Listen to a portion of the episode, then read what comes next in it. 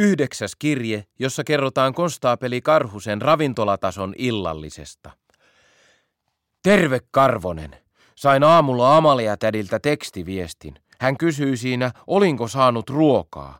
Hän kirjoitti, Otso kulta, nälissäni minulle tuli mieleen, oletko saanut ruokaa? Onko Oiva huolehtinut muonituksesta?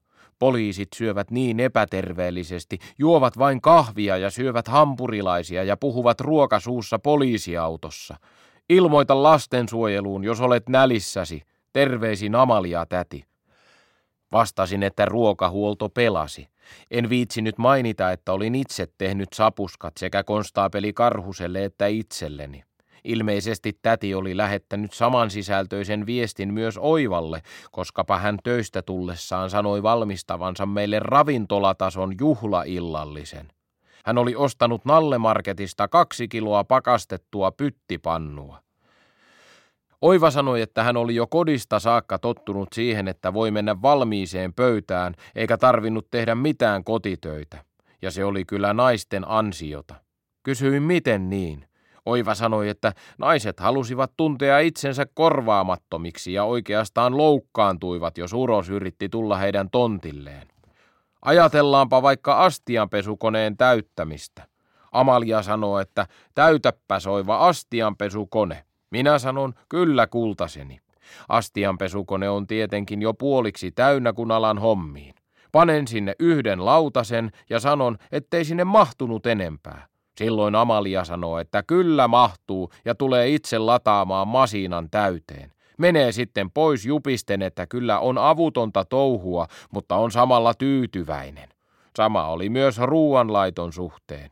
Ei tarvinnut montaa kertaa polttaa puuroa tai soosia pohjaan, kun sai tunarin maineen ja lähestymiskiellon hellalle. Kyllä uroksen itsetunto sen kesti. Oiva luki pyttipannupussin kyljestä valmistusohjeita. Paista 1 kg 20-25 minuuttia uunissa 225 asteessa tai lämmitä mikroaaltouunissa 4 desilitraa noin 3-4 minuuttia, suluissa 750 wattia. Oiva sanoi, että pyttipannu pantaisiin uuniin, sillä mestarikokit halveksivat mikroaaltouunia. Sitä paitsi hän ei oikein ollut sinut sen kanssa. Oiva napsautti uunin päälle, avasi pakastepussin ja kaatoi sen sisällön uunin pellille. Olin sanomassa, että ehkä siihen olisi pitänyt panna leivinpaperi alle, mutta arvelin Oivan sen jälkeen lykkäävän juhlaillallisen valmistamisen minulle. Oiva vilkuili kelloa ja kurkki koko ajan uuniin, mitä pyttipannulle kuului. Varttitunnin kuluttua hän sanoi liekittävänsä pyttipannun, niin saataisiin juhlava makuaromi. Haeppas Otso kellarista puhalluslamppu, hän käski. Kävin hakemassa. Kun Oiva arveli, että pyttipannu oli valmista, hän otti pellin uunista ja nosti sen hellalle. Hän sanoi, ettei ollut aikaisemmin liekittänyt mitään, mutta nähnyt poliisi-tv:ssä, miten se tehtiin. Hän aukaisi konjakkipullon, kaatoi sen pyttipannun päälle ja sytytti puhalluslampun. Kun hän suuntasi liekin uunipellille, kuului humaus ja sininen liekki lensi pelliltä korkealle ilmaan, tarttui keittiön verhoihin ja sytytti ne palamaan. Olin tuonut kellarista vaahtosammuttajan, koska arvelin, että liekittämisessä voisi olla omat ongelmansa. Suihkutin verhot ja pyttipannun sammuksiin.